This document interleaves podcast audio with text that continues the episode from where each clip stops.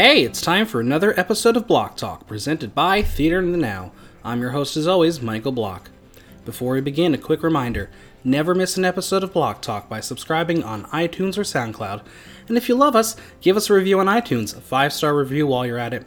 Looking for other ways to support the podcast? Head on over to patreon.com slash theater in the now to become a patron of the website. By becoming a patron, you'll receive some incredible perks, including ticket discounts and the ability to ask our guests a question. Or if you're doing some shopping on Amazon, go to our website and click the Amazon link before your shopping spree. And as always, follow us on Twitter and visit theaterinthenow.com for the latest news, reviews, and interviews.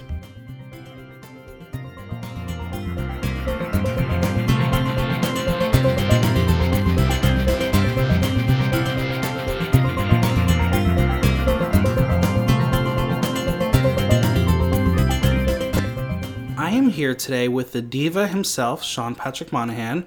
How are you? I'm great. How are you, Michael? I'm great. I'm so excited to be talking to you on the podcast. I think we've like featured you in every way, shape, or form on Theater in the Now. yes, you've been very, very good to me. I'm very excited to be on the podcast too. I so let's just start with the information, so people listening can get the information at the start. Tell us about everything we need to know about Diva to buy tickets. Great. Um, so Diva, now newly reincarnated as Diva Live from Hell, is going to be at Theater for the New City. We start performances March 23rd this week, and we run until April 9th. Uh, performances are Wednesdays through Saturdays at 8 p.m. and then Sundays at 3 p.m. You can get tickets at Theater for the New City's website, um, and they're also on SmartTix. So you can go to smarttix.com and look up Diva Live from Hell. Great. So we're gonna talk more about Diva soon, but let's talk about you first. Oh, shucks. So where are you from? Uh, from Brooklyn by way of Long Island. I went to high school on Long Island, and uh, when I got to college, I immediately Lost denied that. Oh, well, I trained myself out of the accent by just watching Turner Classic Movies all my life. Of course. You know, I, I taught myself a transatlantic accent, and, and, and that's the one that I cling to. Great. um, and where did you go to school? I went to Oceanside High School on Long Island, which is where Diva sort of comes from, and then I went to Fordham University for college, where I studied playwriting and performance. So you've been in New York for Always, ever. always. I'm so poorly traveled. I feel Do you feel like you would ever want to leave?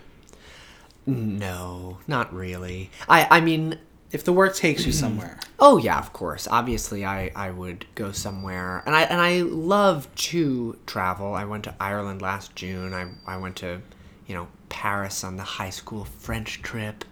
Um, yeah, I'd love to go somewhere else. I feel like the only other city um, I could ever live in is San Francisco, and even that, I don't think I could stay there permanently because I just don't like the weather to be as nice as it is in California. Well, it's also deceiving in San Francisco because like you'll wake up and it's really like foggy and gross, and you'll Yeah. dress really warm, and then at noon it's sunny and you're sweating your ass off. Yeah, it's terrible. I, I and I went to LA for the first time over the summer and I was mostly very miserable because I would look in the sky and I'd be like, there are no clouds. I feel like I'm looking into the abyss. and then the only day that I liked it, I got up one morning and it was just gray and drizzling. And I was like, oh, I, I like it here. This I like this. There's city. variety a And then an bit. hour later, it was totally clear. It's artificial, like the people. Yes, yeah. So how did you get involved in theater? Um, I was a child actor. I would, you know, I feel like it's a very standard way that kids from the suburbs get involved in theater, where I started doing community theater productions. Um, and one of the virtues of being on Long Island at that time was that, you know, I was close enough to bounce into Manhattan when I needed to. And so a director who directed me in my starring turn as Oliver Of when I was 11, he said to my parents, he said, you know, if, if he's serious about this, I think that you should take him um, to meet with a couple of agents and managers and, and, you know, he should try his luck. And my parents, not being theater people at all, brought me to a seminar with a manager who represented a lot of children, and they sort of thought that I was going to learn how much work was involved and Sure. that I would, you know, not really be into it. And it completely backfired. And the manager ended up uh, signing me out of that seminar. And I was with them for about six years. And my parents had had gotten themselves into it, but they were extremely supportive and took me to the auditions. And I ended up doing a six month stint in an off Broadway show. And you know they made that work bring me in every day taking me out of school and um, and yeah so that was my child acting path and then i left the business when i was 16 because i really wanted to go to college and i wanted to study writing. And uh, then i got out and now i'm i'm back in action. I feel like it's like a sequel. Was the first thing you said when you went to co- went to Fordham that my fun fact is I was a uh, child star? a child star. Um an an almost child star. A not even close child star. I i mean i loved I love the and in Diva, which we'll talk about, like you know, as you know, I love making great cheese of the like theater experiences Yes. I had when I was a kid. Um, yeah, no, what I what I love doing is playing the part of the jaded, bitter, failed child actor. Right. Because all of the other boys in my sort of audition friend group that we got called in together all went on to be uh, you know, Nick Jonas and Oh, of course. and, uh, everybody Him. else. Yeah. So so let, let's talk about Diva Alive from Hell. Uh-huh. yes. Tell us about the show. Well, it is very different from when you would have last seen it. Oh, Um, okay. And from the time before that as well. I it was originally just that solo comedy act Diva that I did at United Solo in 2013. And then Alex Oyen approached me in the summer of 2014 and asked if I had any interest in turning it into a musical, and I very much did. And so we turned it into this 75 minute solo musical. And it was a lot of fun, and we did workshops of it in 2015. And I was pleased with it, and we got some nice attention, and, and we had some lovely conversations start with people about doing a, a production, a limited run production, and then looking to move it in the future. And I was very happy with it. And last summer we worked it out, and it was going to be at Theater for the New City. Um, and then, as it changed everything, it's going to sound so silly that my camp comedy musical was affected by the election, but it was because one of the the framing device of Diva was that the main character Desmond is about to be executed in the electric Right. chair, and when I wrote it in 2013, the electric chair and the and capital punishment felt very much like this, you know, anachronistic thing that was uh, well on its way out. Sure. And then the election happened, and not only did we take a sharp turn to the right, but also in Nebraska and California, they voted to, you know, reinstate and sort of strengthen their capital punishment laws that they have. So suddenly it felt like not so funny. Mm-hmm. And I reconceived of the show instead of being a cabaret act in an execution chamber as being like a cabaret act in hell and it has opened up so much for us and so many possibilities visually and in terms of storytelling and even though it's changed some of the plot including the ending very significantly um, i could not be happier with it. And so that's where we're at now. It's a you know high school drama club president who gets dethroned by the new kid and murders him. And that's the premise. And now he has to relive that horrifying humiliating downfall over and over again in this cabaret act in hell. So just so everyone's aware, this is not based on a true story, correct? I've, I've, I've paused for too long. No, it's it's not. It's it's um it's based on, not based on, but it's like inspired by All About Eve and Sunset Boulevard. Sure. It's like one of those, you know, old East Village genre parody spoofs, um, l- like Charles Busch, Charles Ludlam, um, Salty Brines at like the Red Room and stuff. It's it's it's like one of those. Um, yeah, it's not based on real events. Although in rehearsal, everyone who's working on it, we keep keep saying to me like, "Oh man, I was totally like this character in high school, and Sure, I'm totally sure. like this character." Um, and the other day, I was saying a, a new line that when I wrote it, I had f- not remembered that it was like a real thing that was said to me by a, a drama teacher. And then as I was saying it in a run last week, I was like, oh my god, this is what Mrs. K had said to me after the performance of Cinderella when I got in trouble. And yeah, so it's like, you know, it, it all bleeds through. Um, but I have not murdered anyone. Wait. Yet.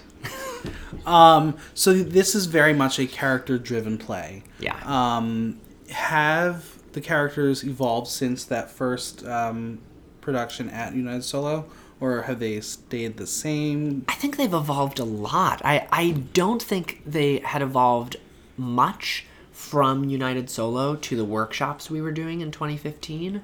Um, there were some new character, you know, story beats and some new arcs. Um, but in terms of how I played them, it was very much the same Right. as I had originally.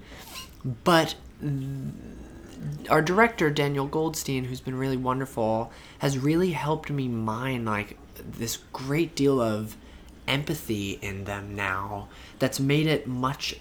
It's still fully like camp comedy, dark camp comedy, but it's much less uh, stock character Sure.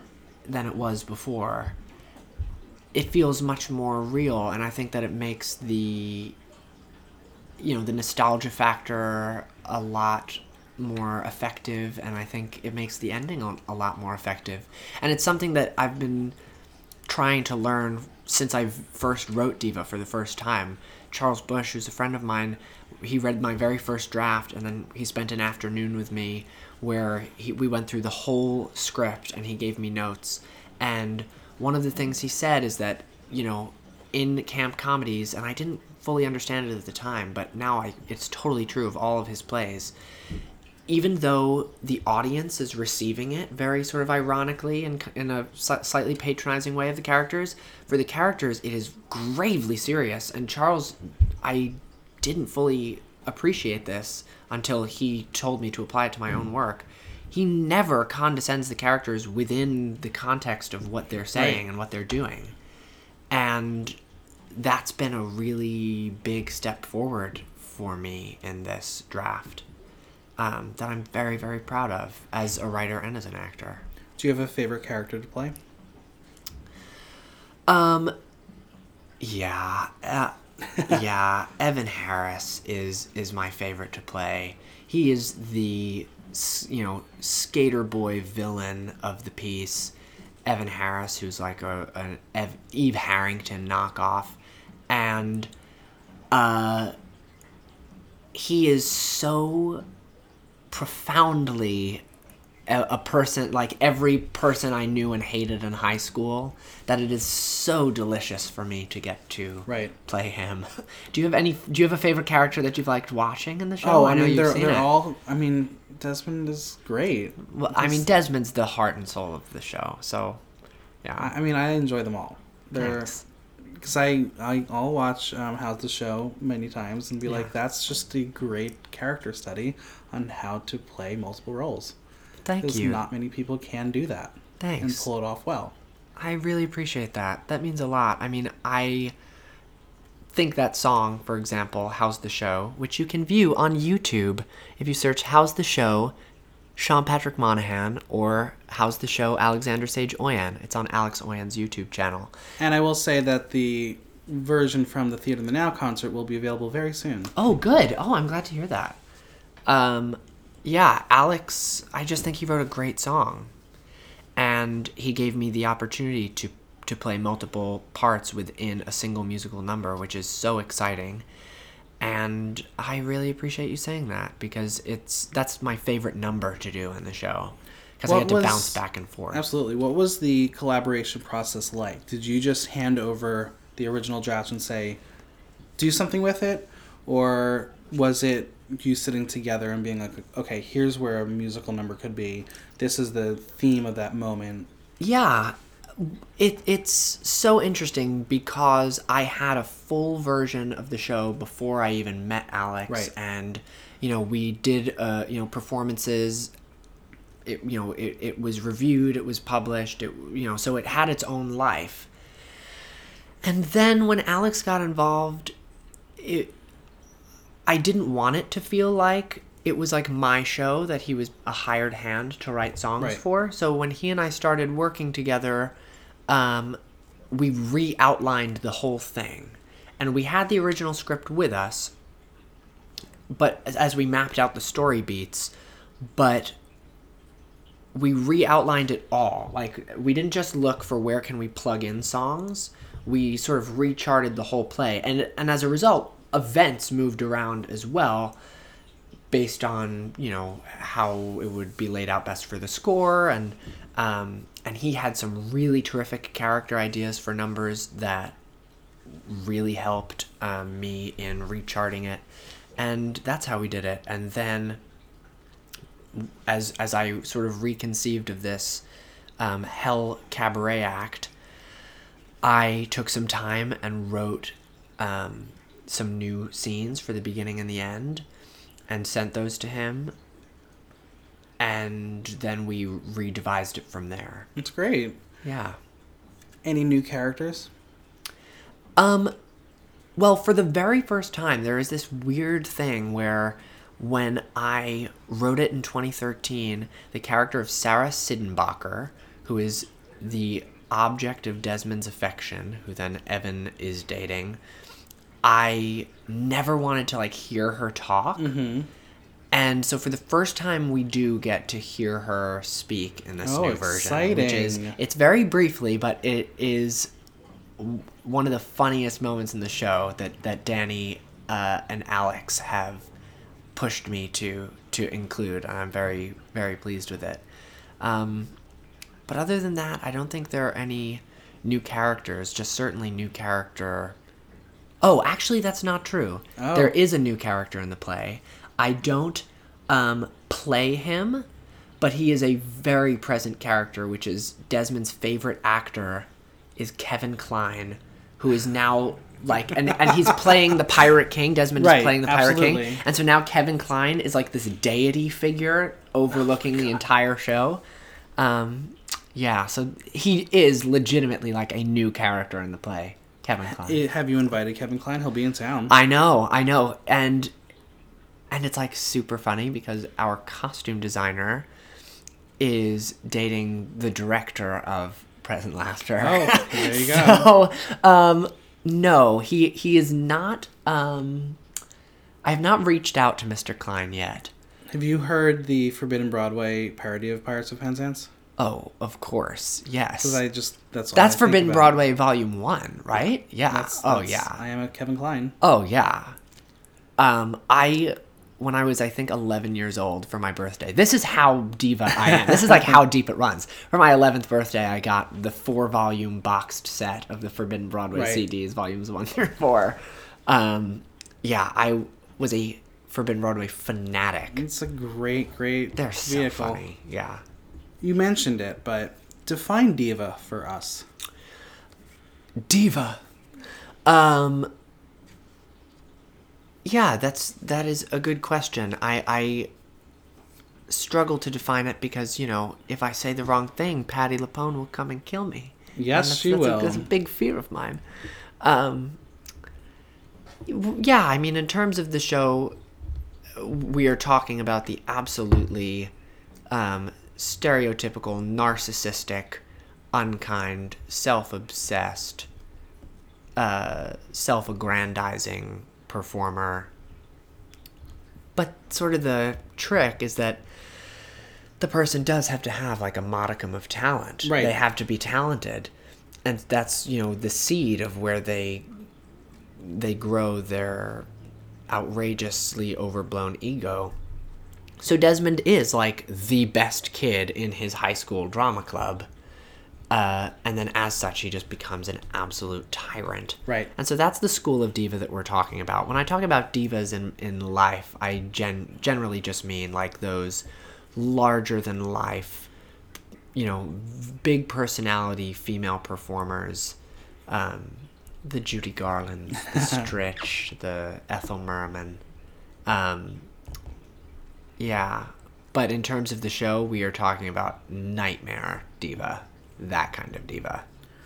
So I'm gonna um, inflate your ego a little bit. Oh, please Um, do. you are a very talented multi hyphen artist. What is it like being a multi hyphen artist? multi hyphen. well i mean i i've had two first names since i was i was a kid so so I, I suppose it just seemed like a natural flow of things it's so funny um first of all thank you very much that's very very kind of you and i know you to be a person who does not uh just sort of blow smoke and so it really means a lot for you to say that um i never I still don't really think of myself as a as a multi hyphen artist because when I was a kid, I wanted to be. When I was three years old, I said I wanted to be a director, but I didn't actually understand what that meant.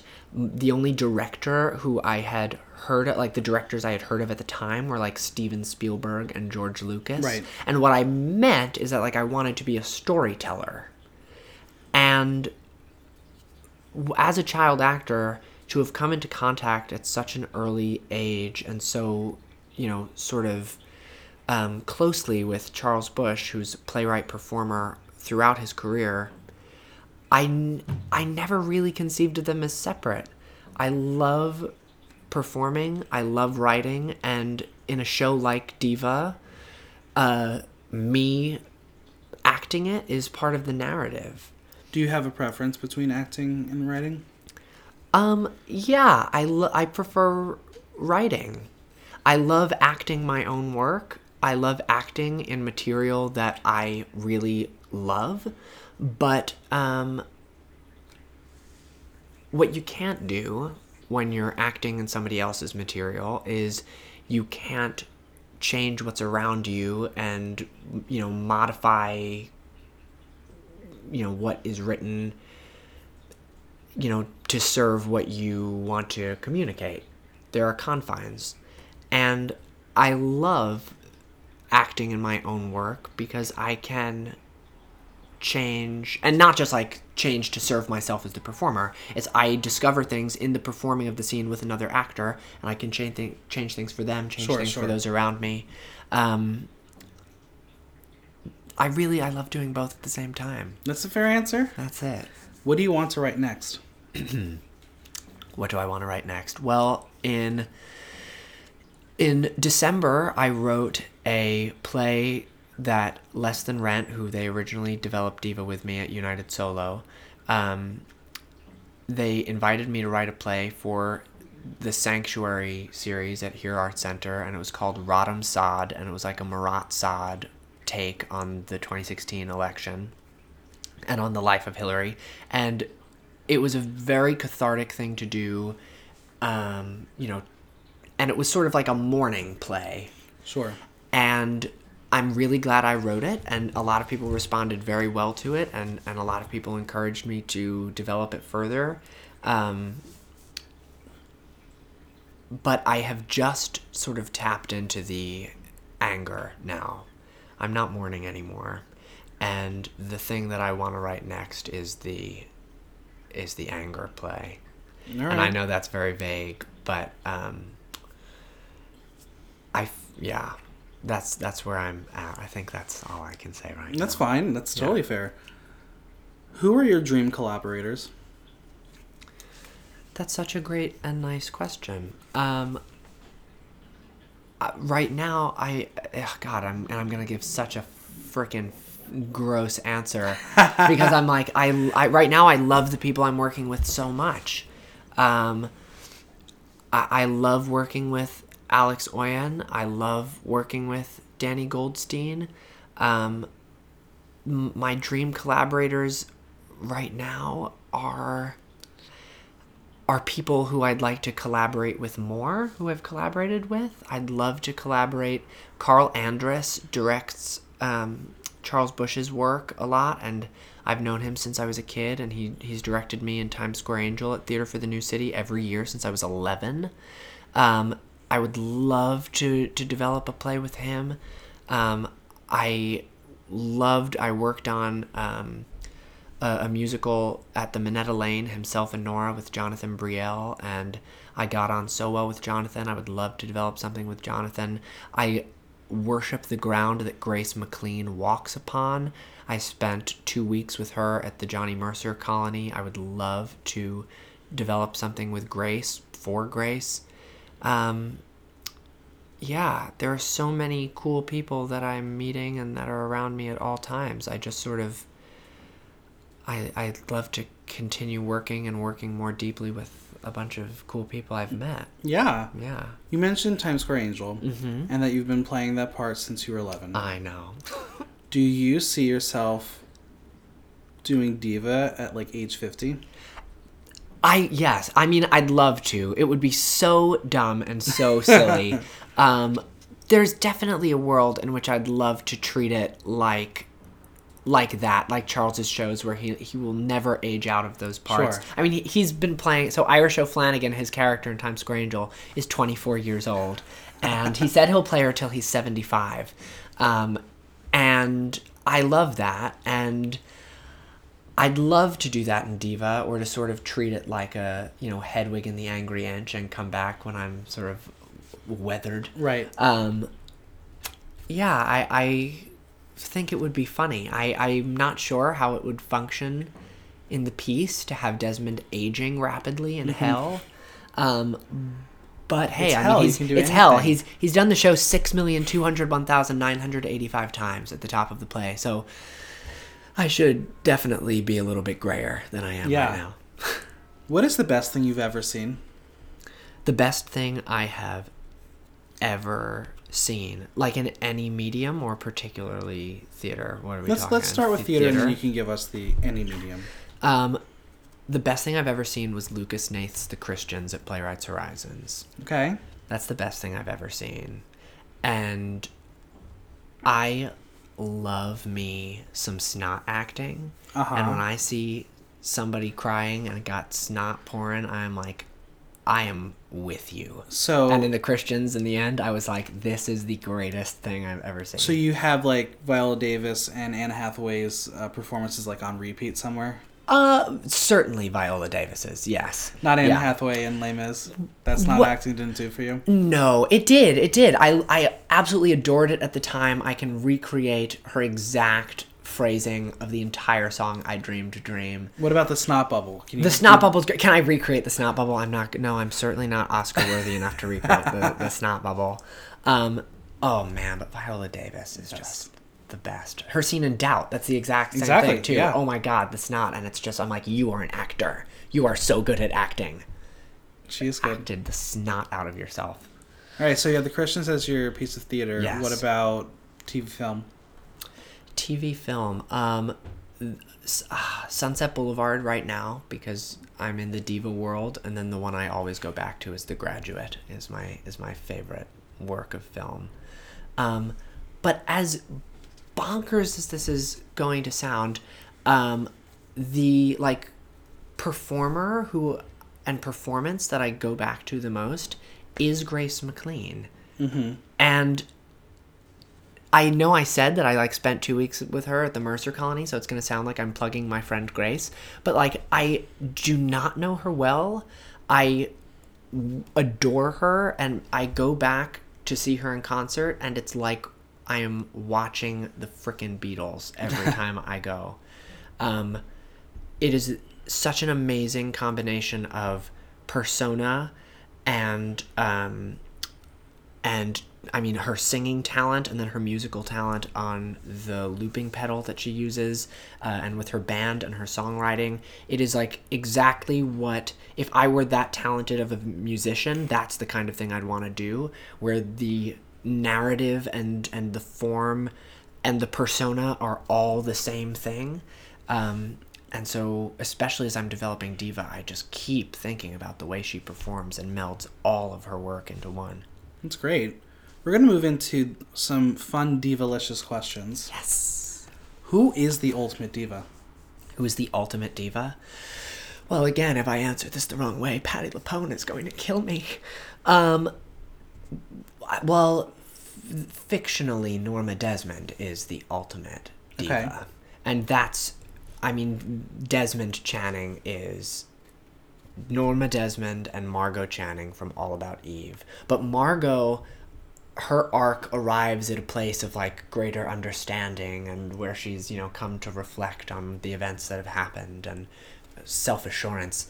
And Norma's is she's like, oh, I can't have what I want. Let me jump into pure fantasy in order to maintain my ego and my sense of self. She needs to completely immerse. That is the ultimate diva.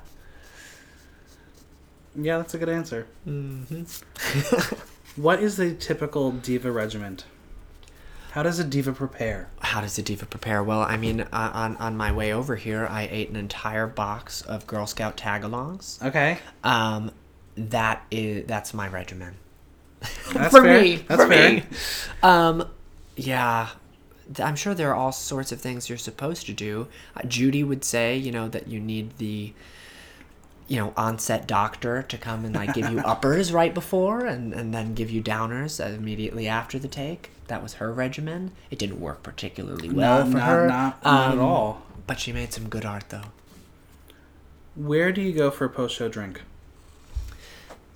Well, obviously it depends on the theater. And oh, it's going to sound so sad. Um post diva I imagine if I have the energy to go out for a post show drink that I will make my way over to the Queen Vic on 2nd Avenue. We started going there because no one else was there. Right. And then it became and now it's become this like It's a thing. weird college bar where all of these kids like migrate from Marymount and Fordham to go down to the Queen Vic, which we started going to because it was empty after our shows at the Kraine, and Right. you know we wanted to be loud, obnoxious twenty somethings there, um, and that's probably where I'll end up. I'm going to put you on the spot now, Yes, and I want a true, honest answer. Mm-hmm. How many Broadway shows have you seen? A true, honest answer. Uh, man, I've never counted. I've No? never, I've never counted. And you call yourself a diva? I know. Well, I sort of, I, I I've seen, I saw so many when I was in high school that I sort of stopped counting because it was Sure. like my thing, and I would go see things multiple times, and I couldn't tell, you know, if that. What have you seen the most? Oh God, Phantom Yeah. of the Opera. I've seen the most, Wow, of course. okay. Uh, followed closely by Rent, which is it, it, this. This is totally off-brand for me. This is damaging my brand. Um, but when I was in high school and when I had child acting money and I spent it like it was nothing, and I didn't yet realize that when you take money out and don't put money in, the numbers go down. Sure, sure. So I had this group of friends of 10 friends in my grade. We were all in the thespian troupe at my high school. And for their 16th birthday, I took each of them to see the Broadway show of their choice. And wouldn't you know, I saw Rent five times. Same cast? No, different. It, but it was like over the last six months. They had just announced that they were closing, and then they ended up extending a little Sure, bit. sure. So I saw it, I think, twice with Adam Pascal and Anthony Rapp when they went back. That and was then something. I saw, yeah, and then I saw the last cast like three times, and it was just bonkers. and then when my friends, you know, I had two or three friends who would reciprocate and ask me, "What show do you want to see?" And I was like, "Boeing, Boeing, take me to Boeing, Boeing," um, which I loved and which was Oh, of course. the best thing that I had seen that year.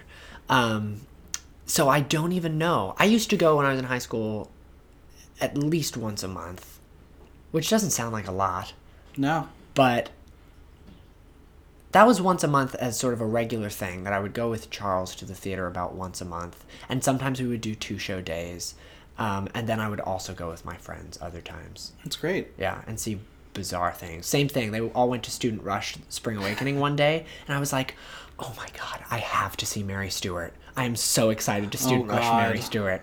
Yeah. Yeah, I, I student rush um, Spring Awakening a bunch of times. I went Yeah. for those understudy performances. Oh yeah. That's how I saw Matt Was Doyle. it? Oh, Matt Doyle, and was Phoebe Strole? Was she one? or Um, she was the tour Wendla. I don't know. I don't remember. Okay. I, I don't think I ever saw her on as Wendla, but I'm going to ask you a very hot button topic. Excellent. Should a star stage door? Yeah. Yes. Yes. I think so, but I also don't know what it means to be a star. Oh, So- shut up. No, but so it's like I I have enormous empathy for people who are it also sort of depends on the like caliber of star.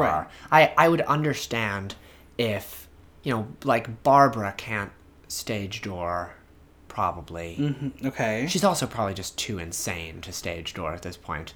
But uh, you know, if you're a theater star, I think yeah. I think yes. I- I'm I- sorry, I agree. Patti's gonna kill me. I know. She's gonna kill me. Because I was talking to a couple of friends who went to see Warpaint, and Yeah. one out of two came out. Of course, yeah. Yeah, I I do I have a lot of empathy for, you know, people being tired and and you come to see the performance. So uh, I'm not necessarily sure that I feel like the the stars like owe it to necessarily go out and sign every autograph and take every picture. But if you're I just come I just Yeah, think you should. I I, mean agree. and again purely because I'm in a position right now where I would love to leave the stage door of the Walter Kerr every night and and sign autographs for my adoring fans. Um, But you heard it here first. When he is a star, he will sign every autograph and take every photo. I will. I will. In the nude, if if requested. Well, there, you, you- it's now on record. That's yeah. We're gonna move into our pop five rapid fire questions. Great. So I have five pop culture things that you are going to give like first response, Oh word, god, I'm phrase, gonna whatever have you like, no idea. I'm gonna have and then no you idea. Is it popular culture of today? Yeah. Oh, I'm so screwed. You- I know no, you'll pop be fine. culture of You'll be- 1955 you'll- you'll be really fine, well. Okay, okay. So the first one is Warpaint. And I just respond with the Yeah, first thing off the top of my head. Um, Grey Gardens 2. Are you excited to see it? Yeah, I am excited to see it. Do you prefer one over the other? No, I genuinely don't because they are both so different. I, I, hope, mean, I hope I don't know much about the show, but I hope there's a belt off. oh god, I know. Who would win a belt off? Patti would win a belt off. Kristen would win a, uh, you know, beautiful mix off. Yes. Uh, yeah. Number two. Christine, I mean, I think Yeah. it's a Kristen. Well, Kristen probably. You have to edit that out; it'll damage my brand. Number two is RuPaul's Drag Race. uh, yeah. All right, not a fan. I um I don't I don't watch. I'm v- extremely particular in sort of how I I just have very old-fashioned tastes. Sure. And and the the pop culture icons that are now sort of evoked and the pop culture moment that's now evoked in a lot of drag performers is not a pop culture frame of reference that I possess. So I obviously don't enjoy it as much as I would enjoy watching John Epperson do a lip sync act Right. because literally I can hear every single one of those quotes and I know all of them and you know it's, it's delightful. But watching RuPaul's Drag Race, I I'm out of my depth because Mm-hmm. they're alluding to figures of whom I know nothing. That's fair. Yeah. You should give it a shot. You should try it. A Okay. Little bit. and because this new season starts on Friday, Okay. uh, and Lady Gaga is on the first episode. It's a big draw. Yeah. So that's like a pop culture icon w with whom I don't have as deep a connection I mean, as like they they been. they do things from the past. Like they Yeah. did a uh, challenge in All Stars where they um, had to basically mock up um, uh, Bette Davis and Joan Crawford. yeah, it that's very iconic. funny. Yeah. Um, yeah. It's really campy and gay and Yeah. hilarious. and I've and I've seen some really wonderful um, like clips and performances and performers from it. I it's just not all my That's fair. my world. Yeah. All right, number 3 Mm-hmm. Glenn Close. I love Glenn Close. I do. I love Glenn Close. I cannot believe that she's doing Sunset again right now. And I, to be honest, cannot believe if I were Andrew Lloyd Webber, I would have said, I would have called Patti and said, like, we'll give you $2 million. You have to do it. That would have sold out. They could have sold a $1,000 a seat and that would have sold out. Well, she wanted her Broadway production of it. She never got it. Yeah. So that's it. Yeah. That'd be interesting. I don't know. I'm, I'm I've heard clips of her singing the score, and I'm like, mm, Patti? Yeah. I mean, the I I have two. I that London album. Um, the only thing I felt is that she just sounds so young Yes. on it. Yes, she does. She sounds so young. I mean, her voice is still so like youthful and glorious. I feel like now is the perfect time for Right. her to do it.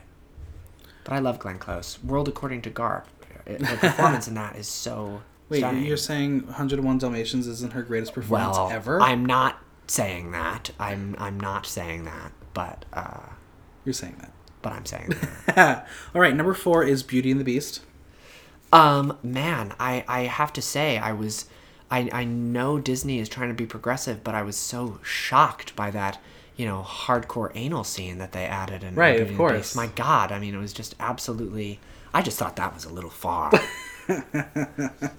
yeah, Beauty and the Beast, a, a story about a woman falling in love with this anthropomorphic beast, and everyone's up at arms because there's like maybe a gay scene. That's obviously not actually a gay scene. Come Yeah. on. Come on. Subtext. We Yeah, al- we already- exactly. we And it's always already. been there. Exactly. It's like people just literally have never seen a movie before. No. They just want to get up in arms about something. Yeah. All right, number five. She just needs one word. Liza. Terrific. Great. She is terrific. I saw her at the palace. Gave Oh, her a standing ovation for every fr- freaking keychain she did. Oh, oh, did you? Oh my god, did I ever? So now we're moving into this section where my last guest is going to ask you a question. Oh. Uh, this is a question from Matt Mitchell, who is actually performing a show at Theater for the New City right now. Oh, nice. If you could go back and change something about your process from your previous project you worked on, what would it be? so for my previous project, I'm going to say Nibbler, Ken Urban's Nibbler, that I've just closed last night at the Rattlestick, that I did with the Amoralists. And if I could go back and change anything in the process, um, again, I feel like this is such an annoying actorly thing to say because it sort of is my process. I would just genuinely be less uh, terrified and pessimistic in rehearsals. Sure. I, I, myself and one of the other actors in the show, Rachel Franco, who's an absolutely brilliant actress who made a stunning debut in Nibbler, got a nice shout out in the Times and many other places. We just would sit paralyzed in fear in rehearsals that we were going to be fired, that we were terrible. We we cried in a CVS together during tech. I mean, it was really we were very self conscious. So obviously, I I would like to remove that pain from myself, but uh, it ended up giving the show a lot of oomph and a lot of verve when we started performances. So I don't know, it's a give and a take. So now is your turn to ask, Ask my next guest a guest. question. Um, uh, let's see. And I don't get to know who the next guest is. No, we don't do know. not. We don't know who the next guest is. I mean, I do, but you don't. Mm-hmm, I don't. So I would like to ask the next guest um, what they thought of my performance in Diva, and no, I'm kidding. Um, man, to think of a thoughtful question. This is this is really on the spot. Uh,